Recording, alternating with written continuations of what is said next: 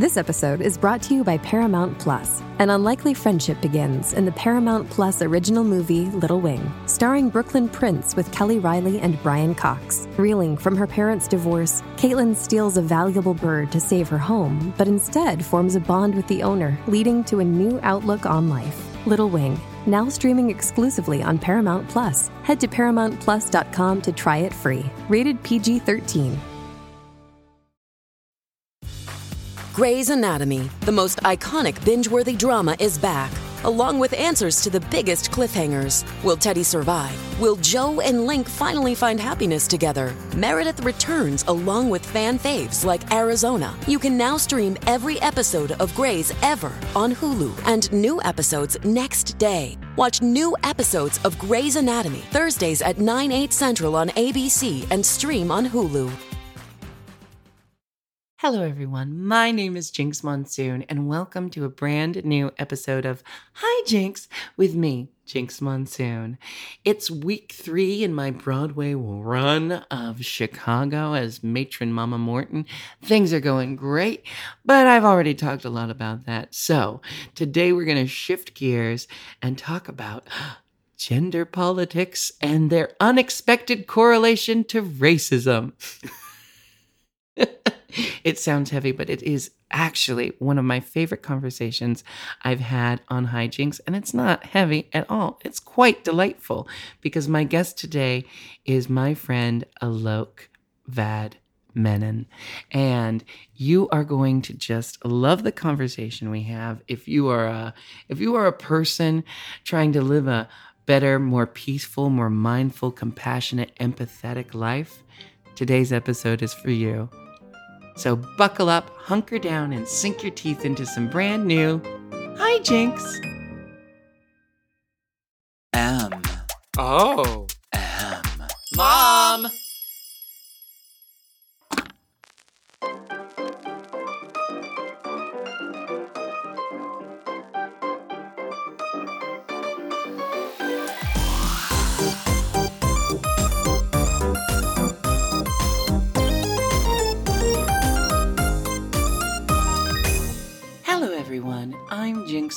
And welcome to Hi Jinx, a podcast where I, an internationally tolerated drag superstar, get to interview compelling and fascinating people about how they became who they are and why they do what they do.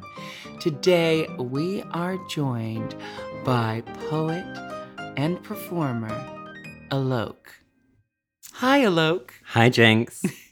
Now, I recently left you a voice message because I did not know how to pronounce your last name.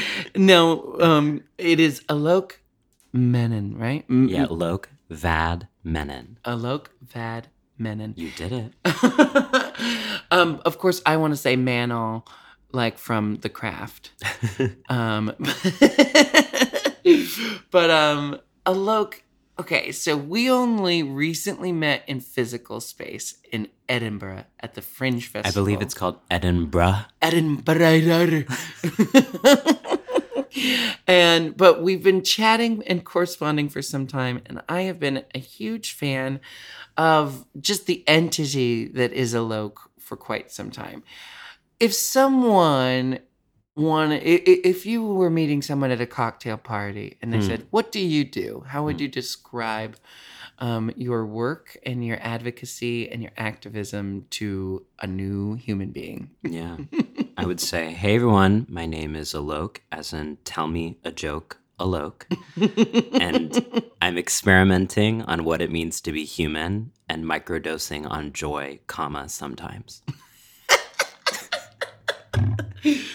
Leave it to a writer to have a comma in their introduction. Um,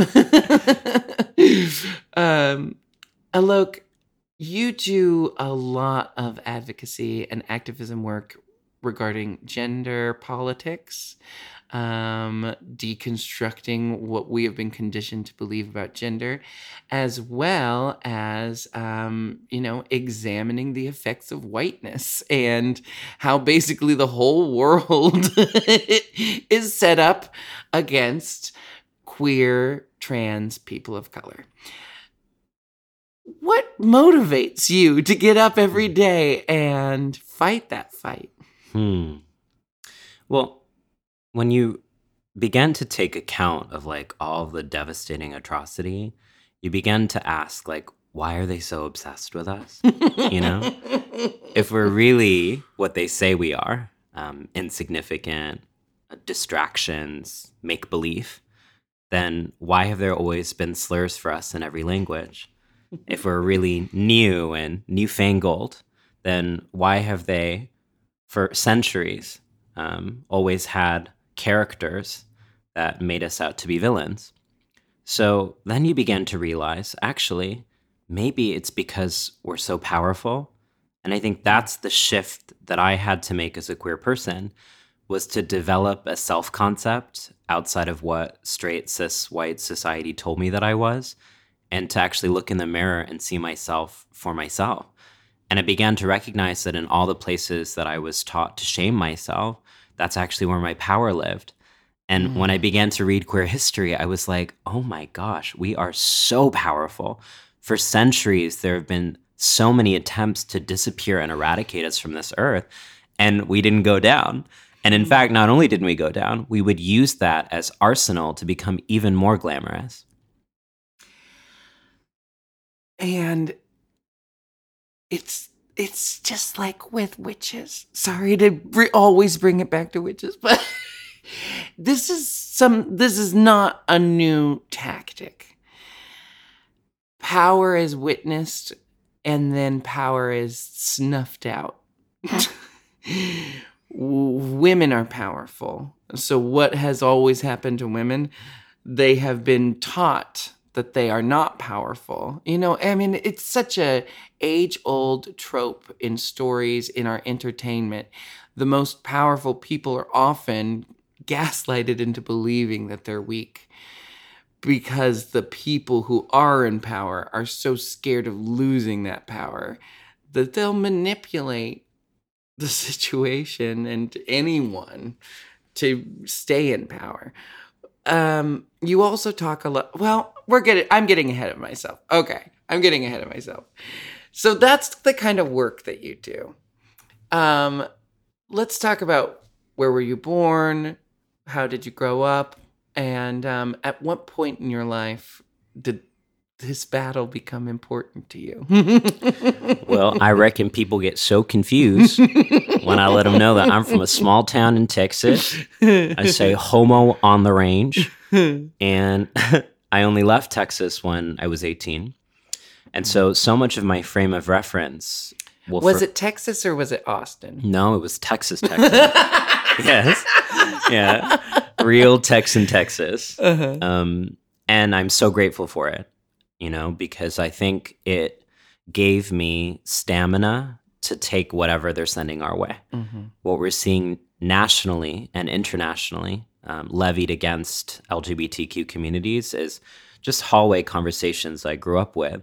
People just saying we should send all gay people to a private island where they can infect each other with AIDS and then kill themselves off. Like just some of the most atrocious, disgusting, homophobia, transphobia, and racism uh, unimaginable for many people.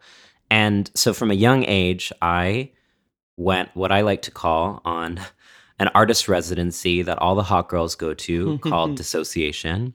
and I was just not there mm-hmm. because I was trying to protect myself and what I was doing was studying for my debut. Mm. and that's why I get really annoyed by that word closeted mm. because mm. it denies us of our agency. Mm. I was mm. scheming and dreaming and I was daydreaming, which I think is the most powerful thing we can do as artists. Mm. And so everything that I'm doing now is the distillation of that dream because for so long there was such a severe repercussion to me being myself. I made a tacit promise to myself that I would never dim it down for other people. And I don't think that unless you experience, unfortunately, that kind of invalidation, do you have to question what the importance of authenticity is. And I mm. think now I understand that like it's possible to be alive and not really living. And I don't ever want to go back to that. Wow.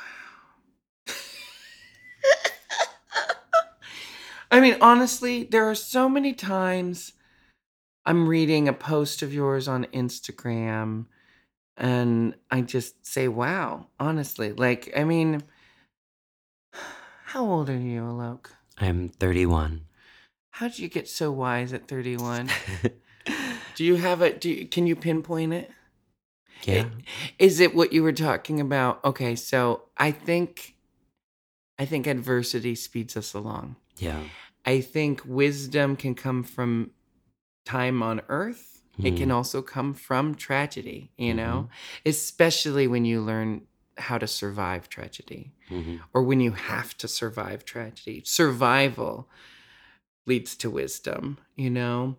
Um, so yeah, you grew up in Texas. You're per, you're a queer trans femme person of color who was not closeted, rather scheming. Mhm. Um, I, putting it bluntly, I'm sure you've had absolutely everything thrown at you. Yeah. And what I find probably the most awe inspiring about you as a human being is you are not angry, as far as I can tell. And when I see you responding to just the most disgusting vitriol that a human being should ever have to face, you find a way to respond to it with compassion, empathy, and patience that that person doesn't even deserve. Mhm. And I know that it's, uh, uh, I know what it takes to practice that kind of compassion, empathy, and patience. And it is not easy. What motivates you to approach your conversations that way? Rather than telling people off like I'm sure you might be tempted to. I think one of the most beautiful images of transition I've seen in the world is achieving Super Saiyan status. And I feel like the more that I began to accept myself, the more I began to see the world for what it is. Mhm. I began to really understand the reason that you hate me is because you're trying to heal yourself. Actually, everyone is trying to heal themselves, they just get lost along the way. And most people have been sold the lie that prejudice, anger, and vitriol will rescue them from the abyss of their self hatred. Hmm. That if we hurt other people, it will heal ourselves. And it doesn't. It doesn't. And so I feel bad for them and I feel pity and mercy mm-hmm. because you're going to waste so much of your life and energy on things that will never fill the void. I know the secret. You talk powerful and then you go home in the halo of your phone screen and you cry yourself to sleep. Mm. I know the secret. You think that you have all the power, yet you don't experience it in your body. You're constantly afraid. I know the secret. When you're harassing me on the street, it's because I'm a glimpse and a glimmer of a freedom dream that you didn't allow yourself to have. And so once I began to see the world with that kind of crystalline clarity, the only choice was joy. Mm. The only choice, because the myth that's told is not just that there are two genders, but that we're immortal. And I think mm. ultimately it goes back to mortality for me. I realized that my life had to be beautiful because I was going to die. And so, because I had to flirt with that death from a really young age and seriously consider it, seriously consider if I continue to be myself unapologetically, I might die. I said, well, fuck it. I better live. Alok, my God. um, I have a very similar sentiment. I always say life's too short to not be yourself, to not live it, it as yourself, or life's too short to be someone else, you know? Um, uh, but I mean, what you're saying just touches on so many things. Um, and it's why I just I you know I quote you all the time on this podcast because and I get most of my Alok through Instagram. So if you are not already following Alok on Instagram, um, follow Alok on Instagram because you you post so many different things but I always learn something from it. And then of course you also just post lovely pictures of you and your gorgeous friends. But um one I thing thought you were going to say gorgeous outfits, and I feel a little offended. gorgeous outfits goes without saying. Okay. But I w- didn't want. Uh, I- I want people to be pleasantly surprised. Um, you. Um, one thing that you post a lot about that I had never ever considered until you started until I started following you and seeing these posts is the connection between racism and gender oppression. And you um, post a lot about the racist history of transphobia. And this is something that I never made a connection for in my own studying and my own queer history studying and um it, it- they are intrinsically linked. Hmm and there is a lot of erasure of trans people of color hmm um, especially like back in history. I think um, one thing that we're starting to talk about is, you know, like there is a famous um, woman known as the first trans woman in America, Christine Jorgensen, but she was just the first white trans woman in America. Talk to my listeners a little bit about how racism and gender phobia are linked. There's so many points of entry here, but I think it's most useful to think about this common refrain in popular culture now that trans and non binary people are new. Mm. Because when we say that, we're actually erasing the thousands of years of documented history of Black people, Indigenous people, and other racialized people who have long existed outside of the gender binary and use so many different words to describe themselves. And what often happens is that it's when a white trans person or a white non binary person does something, then it gets seen as new and original when it's actually been happening for eons. And the reason that those people aren't considered trans in the way that we define it is because colonialism took a stranglehold on our definitions of gender.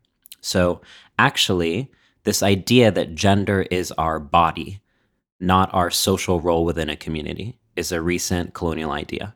This idea that we have to go through medical diagnosis and medical procedures in order to be legitimately trans is a recent colonial invention. There have been so many ways of thinking about gender that have been lost and collapsed with the propagation of colonization across the world. So, one of the things that colonists did is they introduced cross dressing laws across the world and forbade and criminalized public displays of gender nonconformity and told people these people are the enemy as they policed everyone into Western Christian gender norms, saying you can't have long hair if you're assigned male at birth, can't be bare chested if you're assigned female at birth. So, the way that they indoctrinated people into the idea of two genders was by demonizing gender nonconforming people. So, it was a PR campaign that basically said if you step out of line, we're going to punish you, kill you, and criminalize you like we have them. And I think what's the hardest part about this is that the hangover of that colonial encounter means that oftentimes even the communities of color that I am a part of and that I love so deeply regurgitate these same mm. vitriolic gender norms, tell me that I'm an embarrassment to my own people. One of the first comments that I always get is, Your parents must hate you or be disgusted by you. And I'm always like, actually, no, my parents are totally great with me, but that says more about your pain and the way that you've been indoctrinated into this idea of gender norms that your bodies are ugly or inadequate.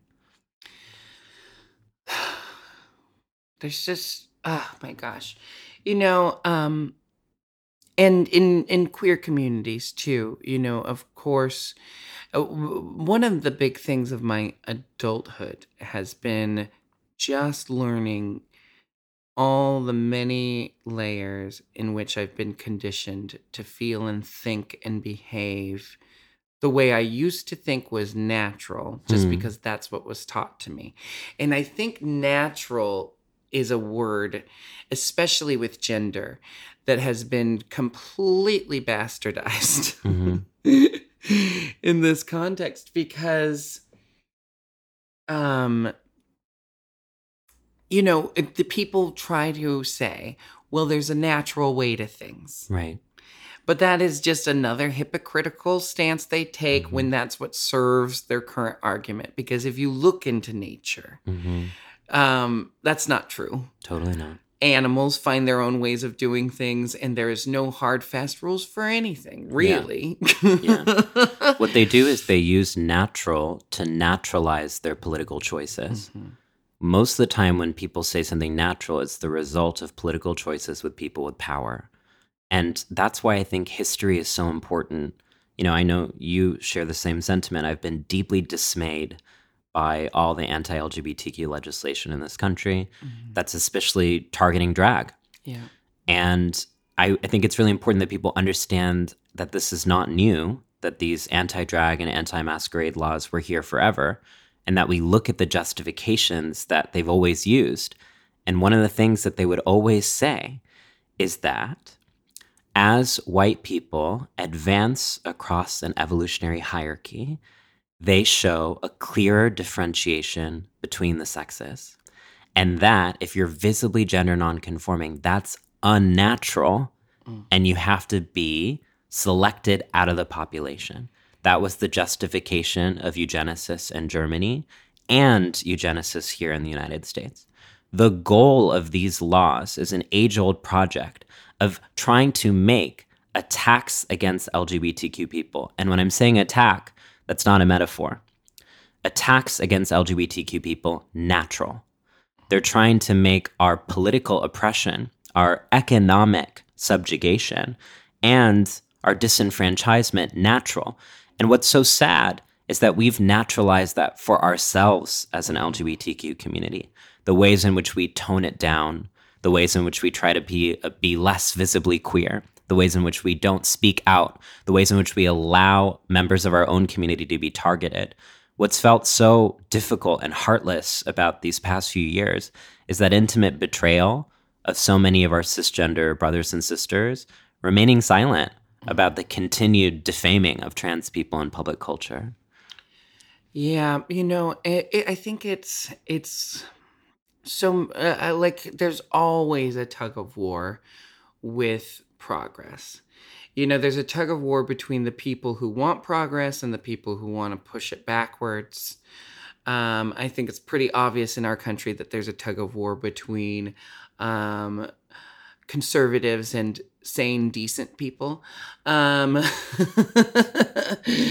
but within the community, it does feel like, and having been a drag queen for 20 years and watch the attitude towards drag shift rapidly over the last um, 15 years, you know, and largely due to drag race, but also just due to new opportunities and new inclusivity and new representation. And of course, there's still a long way to go.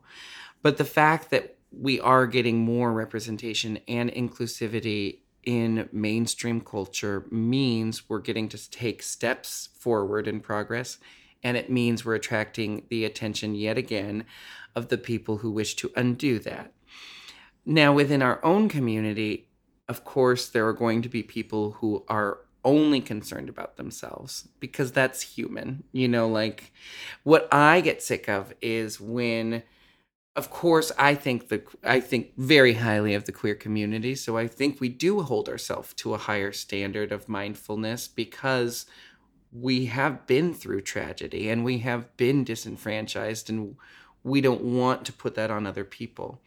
But that doesn't mean that there are not like groups of people who are very self-concerned and don't really mind if not everyone is being invited to the table as long as they are. How do you get how do you say to our cis brothers and sisters, we need your help and your support in this more than just saying yes, Hanny? Mm. Yeah, I, it's felt very strange to me to watch the success of commercial drag alongside these anti drag bills yeah. because it, I think it's really important for people to understand, of course, enjoy drag and show up at the polls mm-hmm. and show up against these pieces of legislation. I mean, in Arkansas, they were trying to say that it's drag for any person appearing in the quote opposite gender's clothing to appear in front of two people performing. I mean, like that's essentially a cross-dressing law 2.0 trying to criminalize all trans people from existing in public space. Yeah. So we have to care about drag in Arkansas, not just drag in New York, not just drag in LA, and we have to care about drag queens regardless of their income status or their race or their popularity. And that due diligence hasn't been done because I think the only way that trans and non-binary people and drag queens get any smidgen of acceptance is through celebrity and visibility. Mm-hmm. And that's a real issue Yeah. because there are everyday trans and non binary people, everyday drag queens who are being targeted with so much violence who deserve respect. And yet people are in the comment section saying her makeup isn't good enough. Mm-hmm. That's where we're at. yeah and you know yeah it it there's always going to be it, it, it you know these things are always a double-edged sword it's all a, like and as a product of what you're talking about as someone who clearly benefits from what you're talking about it is maddening to see my own fans and audience members be so supportive of one drag queen and then so vitriolic to another just because that is our culture. And even though I think Drag Race does amazing things, the spirit of competition can be very toxic. Hmm. I personally, as an artist, love competing. I think competition brings out the best in artists. It's a, a term known as arte, friendly competition for the sake of creating better art. It has been polluted by entertainment, you know, and I it's again not a new thing. I mean, like we used to gl- think of the gladiators used to kill each other for sport, Mhm. right? You know, this is not new. The bloodlust and the the you know the desire to tear someone down as a form of sport or entertainment, but it is really disheartening when you see it within a community that is still struggling to even be taken seriously. And it feels very much a product of outsiders pitting us against yes, each other. totally. And that's why I push as much as I possibly can for, you know, it, for the work that's for us to be created by us so that there are fewer outsiders polluting our message. This is not about drag race or any one thing specifically. This is just about the commodification of art and and the double-edged sword of this mainstream representation. Right. Listen, I love a good roast, you know, and I demand the political right to be made fun of, you know, mm-hmm. and I want you to make fun of me hmm. because I know that it will be rooted in love. Mm-hmm. And that's the issue is that a lot of the takedowns aren't rooted in love and transformation and a spirit of connection. They're actually just rooted in disposability. Mm-hmm. They're rooted in isolation. They're rooted in, in exonerating people from places that they belong, exile. And I think the reason that we do that is because that's been done to us. And so, what I would say to my cis brothers and sisters is, I'm so sorry that you were bullied growing up. I can't even imagine what you've had to go through. But the way that you're going to heal from that is not replicating the same things that were said to you to other people, mm. is not becoming the bully and laughing at other people. The way that you're going to heal from that is actually joining forces with other people who are bullied too and saying, we're going to interrupt this cycle. I get it. And I think a lot of times, a lot of cis gay and lesbian people are overcompensating because of real trauma. So they're looking, who can I have privilege over? And that's domination culture. And I think part of our healing practice has to also interrogate where did we get taught this lie that dominating other people makes us feel good? It doesn't.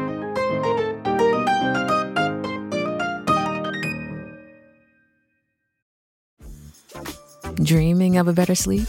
Tossing and turning is not your destiny. And Olly is here to help. Olly invites you to sink into sweet, sweet slumber to improve your mental and physical health and overall wellness. More than just melatonin, Olly's ingredients help you unwind your mind for a delightfully dreamy drift off. Sleep is on the way at Olly.com. That's O L L Y.com. Hey, it's Kaley Cuoco for Priceline. Ready to go to your happy place for a happy price? Well, why didn't you say so? Just download the Priceline app right now and save up to 60% on hotels. So, whether it's Cousin Kevin's Kazoo concert in Kansas City, go Kevin, or Becky's Bachelorette Bash in Bermuda, you never have to miss a trip ever again. So, download the Priceline app today. Your savings are waiting. Go to your happy place for a happy price. Go to your happy price, Priceline.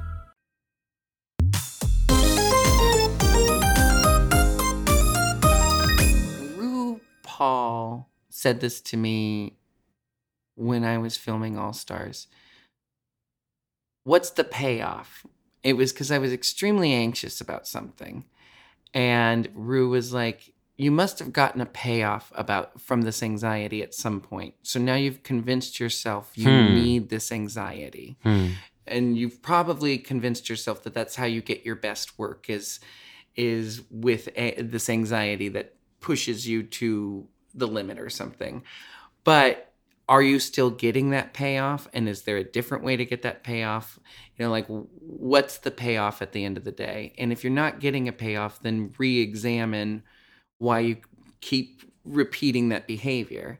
And I think it's the same thing. It's like maybe once tearing someone down who deserved it or was really giving you a hard time. Maybe you stood up for yourself once and maybe it was justified and it felt really good to speak up for yourself.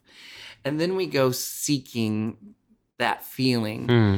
And when you go seeking justice,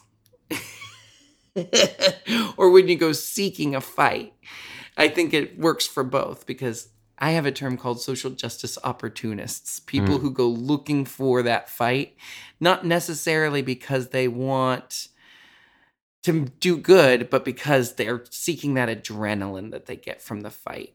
And I see a lot of pointless fights happening because I think these people are, they need that payoff and they think this is the best way to get it. Adrenaline is addictive Mm. and fighting generates adrenaline. hmm I had to learn this in my own life, just with my own like work practices. Sometimes, you know, sometimes you're really irritable before a show and you get into a fight with someone backstage, and then you go on stage and that adrenaline feeds into having a great show. Do not be tricked into thinking that you should have a fight before every show because it might have worked that one time and it might have felt good and you might have delivered a good show and then at the end of the night everyone was like ah we got into a fight but at least you got a hell of a performance out of it Hmm. right so yeah that might be okay once But I think the but it is ultimate not sustainable the ultimate payoff is comfort. Mm, mhm. People are just trying to replicate what's familiar because what's familiar is comfortable. And our brains perceive what's unfamiliar with danger. And I had to learn in my own self, and I'd be like, wait, leisure feels dangerous to me. Mhm. Remaining idle feels dangerous to me. I, like you, am touring the world all the time. And I just got back from two months of touring, but it was part of a larger eight month tour. And for a week, I was just lying around so depressed and so anxious. I just had waves of anxiety and waves of depression. And my therapist was like, You have to really listen to what that's saying and, and what that says about you. And it all stems to this idea of I'm unlovable unless I'm doing, unless I'm out here, unless I'm doing the work, unless I'm super active. And then it's like, that's messed up. Like, I believe I'm telling everyone else that they have inherent worth for being not doing. Why don't I believe that for myself? And then I start shaming myself for not being compassionate, which is a whole nother, a whole nother issue. But what I've really uh, realized is I'm like, okay, I seek like sleep deprivation. I seek, I seek like extreme tour regimens, nightmare, hellish schedules because that's familiar. And what's unfamiliar is actually having to sit and encounter all of my pain. Mm-hmm. And so I will run. And that's why I have so much compassion for other people because I look at my own life and I'm constantly running away from pain because it's uncomfortable. And I notice that most people who are running to transphobia right now are running away from their own pain. This has nothing to do with me. This has to do with your pain. And that is what you say time and time again when you take the time to mindfully and compassionately respond to hate that you receive just for being who you are unapologetically. And you know, I have a strict abstinence rule when it comes to comment engagement now at this point in my life because when I have tried, and I have tried, when I have tried to practice the same uh, compassion that I witness in your interactions with your trolls, um, I I I usually end up um, getting a little more um, pointed in my in my um, rhetoric. Um, so and and that and, and, that takes an emotional toll. You know, um, I'm not. I, I find different ways to deal with that stuff, um, and I feel like I uh, you know we all got to find our way Right. that we can approach like like sustainably go through our day to day. And for me, it's a strict comment abstinence these days. Who knows? That could always change again. Um, I want to ask you with dealing with all of that and with being such a like educated, mindful, articulate person on all of these very serious, heavy topics. How do you then also turn around and do stand up comedy? yeah, it's just really funny that I've been out here forever being like, it is possible to be two things at the same time. That's what non binary is all about. And yet people can't imagine that levity and gravity can coexist, mm-hmm. that I can both be utterly fabulous and serious, mm-hmm. flippant and ridiculous at the same time of being urgent and compelling. I actually think comedy has been so necessary for my survival because what comedy allowed me to do was to laugh in the face mm-hmm. of so much so many people who would rather I not exist. Comedy allowed me to preserve my joy and remind me why I'm still here. Mm-hmm. I demand the right to laugh. I demand the li- right to laugh at myself. And that can feel really vulnerable in a culture that's constantly tearing you apart, mm-hmm. but also remarkably healing to go on stage and to say you're an internationally tolerated drag queen. because what you're doing is defanging. Mm-hmm. And so, what comedy actually allows us to do, and specifically what camp, which is the tradition that I am most invested in, mm-hmm. allows us to do is to defang our worst nightmares and fears and take power over it. And also, I just want to push back on this image in popular culture right now that those of us with rainbow hair are critically unfunny. I promise you, I laugh at myself too all the time. it brings me so much joy. I, you know, I, I I've said very similar sentiments um, for why I do believe in a good roast, and you said it too, a well done roast, you know. And I'm not talking, you know, like roasts are historically politically un- incorrect. I'm fu- if it's funny, I can laugh at practically anything if there is like you know, if it's funny, if it's not just horrible or shocking for the sake of being horrible or shocking, if it has a purpose and if the joke is smart and funny, I can find almost anything funny. Now, with roasts, though, especially when I have done roasts with other drag queens, um, I just feel like we take so much of the power back Mm-hmm. when we get up on stage and say, Yes, I know everything you could possibly say about me.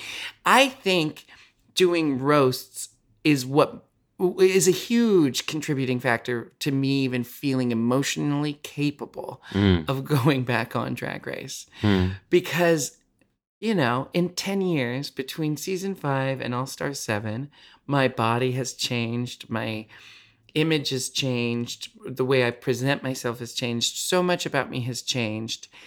And when i started doing roasts it was like i had the chance and people i trusted and loved and had fun doing this with had the chance to take all of those things that pe- people could possibly use to hurt me and then make a joke about it and then say guess what? You can't hurt me with it anymore because i already took the power. Mm-hmm.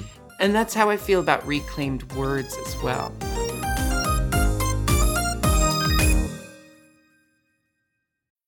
This episode is brought to you by Bumble.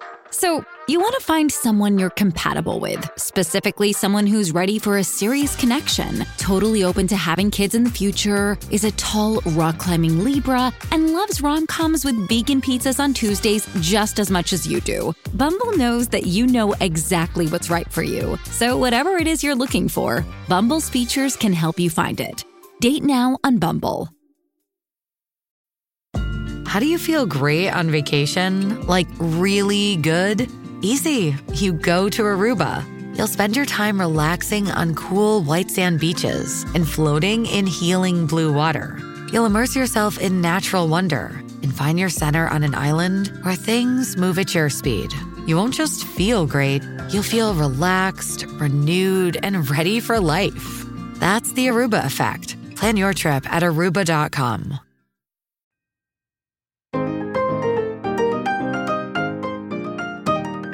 So, as a as a as a um, person who is both uh, what Levin, who is capable of levity and gravity, um, what are your stand-up comedy shows like? I think it's so funny because people are so surprised that I'm funny. and it, I just want to put like caveat like being funny online is too hard. So I just don't really engage on that. People are surprised that I'm not dumb. right? You know? And I, it's just hard because i like the internet comedian people y'all are so smart. Like how did you think about that within the purview of like 15 second clip? Mm-hmm, like mm-hmm. give me an hour long show you know? Like mm-hmm, i need and i think this is the issue is that like you too as a stage performer get it no amount of clips can encapsulate what it feels like to be in a live audience. Yeah. at the end of the day i'm a live stage performer and that's what mm-hmm. it's always been for me and and that's my that's my heart. And when i started to do poetry on stage i was like okay these are all so depressing. So i'd start riffing in between the poems to mm-hmm. get people ready to receive the heartfelt emotion. Mm-hmm. And then i had more fun riffing than i did doing the poems. And i was like okay i guess i should start making more comedy. And I think what I'm also really interested in comedy is that murky area of, am I allowed to be laughing at this? Mm. That's the funniest humor for me, where you're mm-hmm. joking about things that are so painful and so hard, especially about race. I had a really fun opportunity a few weeks ago. I was doing a show in South Goa in India, which is where all the expats go. Expats are what we call white immigrants. Mm. And it was a 90% white show, average age 65 and up in India. I was like, thank you, God, for this amazing opportunity. And I had so much fun cracking jokes like, what's white art? Drawing borders between countries. and. And then so many of these people stormed out, you know, mm. oh left and called the cafe and were like, You're supporting racism. Mind you, this happened in India. and I just think that's so funny. And what comedy allows us to do is that the real joke there is that you're offended by this and not by colonization. Yeah. What comedy uniquely allows us to do is you think I'm absurd, but wait till I tell you about what the Republicans are making up. That's the true absurdity. Yeah. Oh my gosh. You know, and that, okay, so I'm going to circle back on. This is something I've quoted you um, as saying recently, and of course I paraphrased. So um, let's talk a little bit about this. You have uh, cited many times in posts that I've seen that you think a big root of a lot of the hatred that we face is rooted in fear. hmm And even the fear of seeing someone living unapologetically and then realizing then that maybe you've been duped and maybe you're wrong. And that fear that you're wrong, or that fear that you could have had something else, or that fear of like, you mean it's possible I can be my true self? And that's terrifying. That fear can drive us to do really ridiculous things. I think a very similar, there is fear in comedy. You know, there's fear, like you said, can I be laughing at this? I think there is, we are at this time right now where people are so afraid of their own white guilt hmm that they will do anything to alleviate it. And and I think different generations do it differently because I see older people go to the defense without any sense of looking at what's reasonable or what's logical. And then I see younger people doing what I call social justice opportunism, picking fights with the wrong people because they want to fight and they want to prove That they're a good they- white person. Exactly. And I mean, uh, you know, like thank God people want to prove that they're a good white person, but they're you prove it by actions and you prove it by changing your behavior, not by picking fights and showing off your accumulation of buzzwords.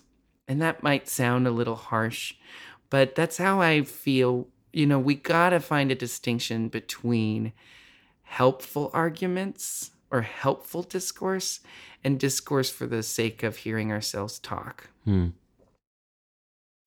Um, but that's coming from a white person who probably has to deal with white noise nonsense a lot less than you do. Uh, so I think when people think about fear, they think about like, you know, like the boogeyman, like, or fearing like some extreme atrocity. But actually, the most intimate fears are like fearing the unfamiliar. And I think what happens when people see us and they have such extreme reactions to us, it actually shows that people have a fear of themselves mm. because what they're fearing is would I know who I was if these gender rules weren't real? Most people mistake the rules as reality. And so when mm. they see that those rules might not be as permanent as they thought, then they have to ask themselves, do I know who I am? And that's where the fear comes in through the unknown. And what I want to tell those people is if you're having an extreme reaction to someone else, that's saying something about you. Sit with that pain, listen to it, and I promise you, you're worthy of expansion. And that's why it boils back to love for me. Most people grow up in family systems being taught that they only can be loved if they're the fiction their parents have told them they should be. And the process of becoming an adult is being, thanks so much, parents. Um, I'm going to be myself. and that's what coming out should actually be is self-declaration. And most people haven't done that. So they only think that they're going to receive love if they're someone else's fantasy. And what I'm saying is I'm going to love you even if you're you, you're you. And that's so scary to people because they don't think that they, that they're worthy of love. And so ultimately why I return back to love, and I say this also to white people, is I'm so uninterested in that kind of performative activism that's rooted in a charity model mm-hmm. because actually what you need to accept is that whiteness is harming you too. It's hurting you too. It's made you feel like you only can have love through domination, mm. not that you have inherent and intrinsic worth. And I can't even imagine what that feels like psychologically, how it shows up in your body. And the kind of vision of the world that I have is what mobilizes me. I think I get a lot of frustration when people just know me for my critiques, mm. my critiques of gender norms, my mm-hmm. critiques of racism and queerness. I actually want to be known for the proactive vision of the world that I'm creating. And the world that I'm creating is one of zest and spontaneity, of roast, elegant, fashionable roast, um, of abundance, of curiosity, of meaningful exchange. And that's, I think, where my turn to comedy came from. Is I, I started to realize like, I don't want to die miserable. I want to actually create a space on this earth for my joy. And so when I'm constructing a joke, it's not just about what will make other people laugh, it's what brings me joy. And what I'm doing is I'm celebrating my own joy. And I want to show that you can look like me, that you can go through what I go through, that you can get spat on the street right after your sold out show, and you can make a joke about it on stage. And that's one question that I had for you mm. Mm. is I feel like, you know, in the past year, your career is really catapulted. You're getting so many different opportunities. And one of my fears for that is that people won't allow you your simultaneity. Mm-hmm. They'll just see you as like, oh, things must be amazing. But I'm like, I'm sure there are days where it's really hard. Do you know what is preventing that to an extent? I think is one of the things that has helped catapult me, like you said, is the complete candor I have had, I think, with my audience. Hmm. I think, especially in All Star 7 and since All Star 7, I have just been like, this is who I am. And I deal with these things. Some of them are really difficult, but these are the ways I deal with them. And I have been just complete. I used to think it, I'm too much all at once. Like I need to slowly, you know, especially on on season five of Drag Race. You know, I was I was already like witchy, had the crystals and all that stuff. A lot of it just got cut because I had so many fucking things happening. Hmm. There was only to- so many storylines about me you could take in at once, and that kind of convinced me. Not this isn't on Drag Race. This that's just that's how TV works. You know, certain things get edited out. But I got into this mindset, and I convinced myself it was too much all at once. I I, I, I need to be selective about what I can be honest about. And then in in the 10 years between, I have seen the benefits of honesty about my sobriety and the benefits of need being someone who benefits from therapy and medication and um you know even feeling comfortable calling myself trans because you know you Mhm. you touched on it but i used to think i wasn't trans enough because of what we've been conditioned to believe you know so i didn't think i got to say i was trans before i knew the word trans femme or Mhm. before n- non-binary was normalized you know? So there's all these times i've held myself back. And on all star 7 i literally put everything out there. You know I, I gave you every little and it and that's and and then i got here. So i have this i, I had to tell myself you really got to stop doubting that there that there are things about you that are too much for people to handle. Because actually being honest about being a practicing witch now witches come to my shows. Being honest about therapy now people tell me you know they're beginning their own journeys. And and i don't do any of this to be a role model or be inspiring i just know what has helped me and i love telling people hey this helped me and it might help you. And then when i hear it did that's the best added bonus to my job. Hmm. and all i am doing is being myself authentically and unapologetically. And i see you mean I mean, you actively work for progress and you also just live authentically and unapologetically. So were you not actively working the way that you do for progress? You being you would still be an act of revolution and an act towards progress. You just take it a step further because you like to show off. Guilty as charged.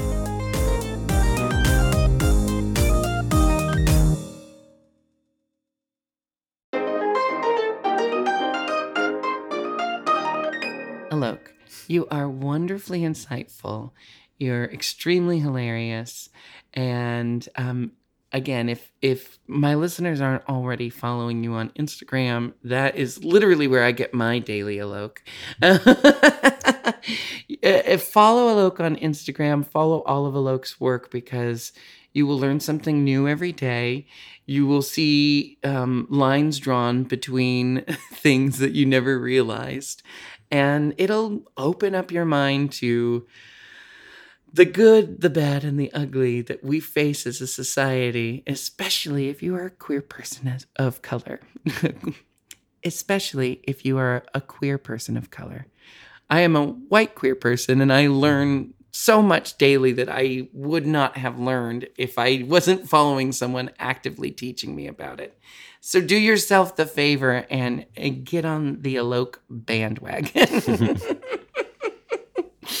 um, is there anything uh, that you can say to young writers, young activists, young advocates um, who might find themselves in similar situations, you know, um, scheming and plotting rather than um, being closeted?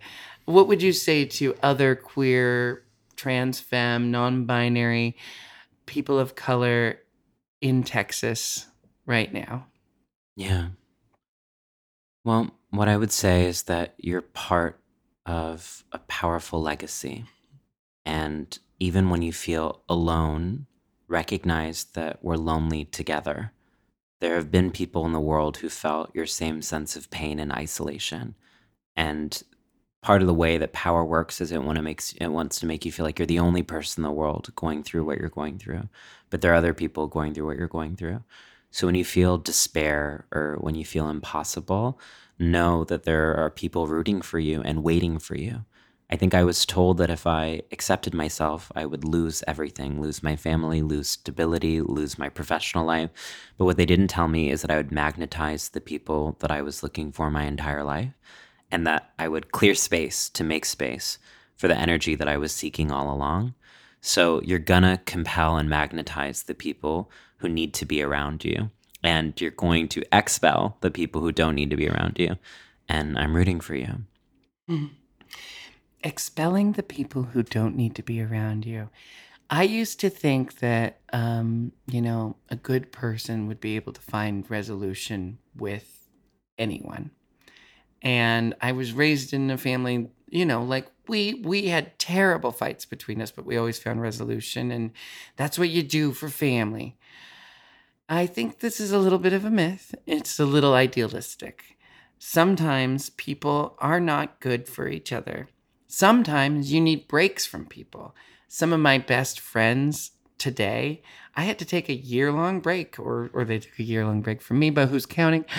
Um, uh, breaks are allowed. Um, separation, mindful separation is is healthy um, when it's necessary.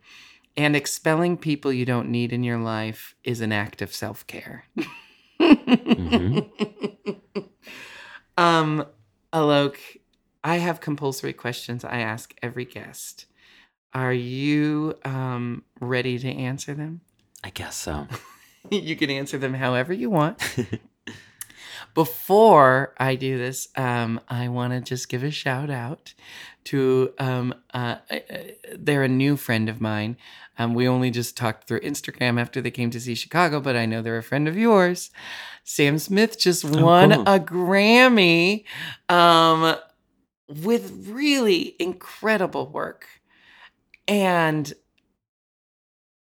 if I dare say, like, this was their response to a lot of hatred, mm-hmm. and they showed up with love and celebration and unapologetically st- uh, staked their claim and won a fucking Grammy for it. Yeah. I just thought that was worth noting today. Mm-hmm. Um, my first question for you, Alok Who is your celebrity crush today? Wow. Hmm. There are so many, but right now, uh, in a post Grammy halo, I thought Cardi B looked so stunning in that Gaurav Gupta gown. so that's on my mind. What did you think of Lizzo's entrance? I, I just saw a clip of her in a red pile of fabric just kind of you know i just feel like lizzo always makes the best entrance yeah. and she always just looks like she doesn't give a shit she's it's like she's walking to the corner store but she's dressed in the right. most luxury couture. yeah, yeah. i just want to walk into every situation with that attitude like here we are um who's my celebrity crush today uh, oh, I don't know. I don't know. I don't know. My celebrity crush today is um, my castmate, James T. Lane, who plays Billy Flynn. Um, when you see the show, uh, James is just one of those incredible performers that has taken a role that has play, been played so many times and has been played by so many um, similar men and yet he finds a way to give you the exact character you're expecting and then also his complete original take on it. And it's extremely genuine to him and he's family. So of course i'm hmm. celebrating that um, he's getting to play this very um, esteemed male role in the broadway world. Hmm. um, my next question for you is are you spiritual? Absolutely. I think spirituality saved my life Mm. I would have to agree. mm. My final question for you is what is your go-to karaoke song? Oh gosh. I am awful at karaoke. So it's usually go to the restroom when it's my turn. Sorry, I skipped. if I if okay, if if there were if you could right a wrong by singing a song right now, Oh, no. what song would it be? Oh my goodness. It would be probably some like sad, like Death Cab for Cutie song. I can play I Will Follow You into the Dark on the ukulele. there you go. If you want me to back you up. I can't do it right now because I got my nails on, but next time you're over, um, I'm going to put you to that. Do you have anything to promote? I have something of yours to promote. Alok is an author, and you can find Alok's books, Femme in Public, Beyond the Gender Binary, and Your Wound, My Garden. Um, anything else you would like my listeners to know about? And um, I've said to follow you on Instagram. Where else? Where will my listener? Where else will my listeners be able to uh, connect with you and receive your receive the um, what do you call it? The the dharma of Alok. yeah, I think that's that's pretty comprehensive. I guess just mm-hmm. one final pitch would be like, please look at your local state governments and mm-hmm. their anti-LGBTQ legislations, and let's make sure that none of these get passed. And if you love me or Jinx, like please show up for the people like us in your own community as well. Couldn't have said it better myself, so I'm not going to try. Thank you so much for being my guest today, Alok. Thanks so much for having me. Um, we're coming to you live from Williamsburg, Brooklyn, in New York City. Uh, no, I guess it's Brooklyn. Ci- I don't know. This. in New York State, in the United States of America. Um, one of the rare opportunities I've had to um, interview my guest in person. But um, Alok, you are just. I think it's important that we come out as that we're double penetrating this mic together. we are d- it is a double-headed mic and we are we're tag teaming it alok you are you qu- quite frankly you are a hero of mine. And i just i'm really grateful to my um, best friend kenny for for bringing you into my awareness and I'm grateful to you for being such a gracious and generous person so that when I randomly messaged you on Instagram, you didn't get freaked out and we got to become friends in Edinburgh. so, thank you so much, Alok. Thank you. And thank you all so much for listening to Hi Jinx here on the Forever Dog and Moguls of Media Network. My name is Jinx Monsoon, and we have new episodes every Wednesday.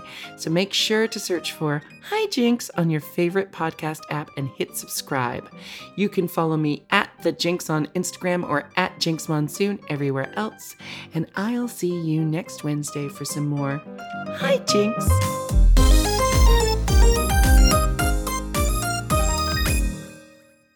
M. Oh. M. Mom.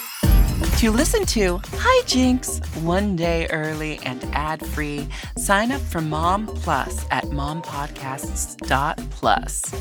Hi Jinx is produced by Moguls of Media, aka Mom, hosted by me, Jinx Monsoon, and produced by Joseph Shepard. Editing and sound design by Will Pitts, executive produced by Willam Belli, Alaska Thunderfuck, Big Dipper, and Joe Cilio.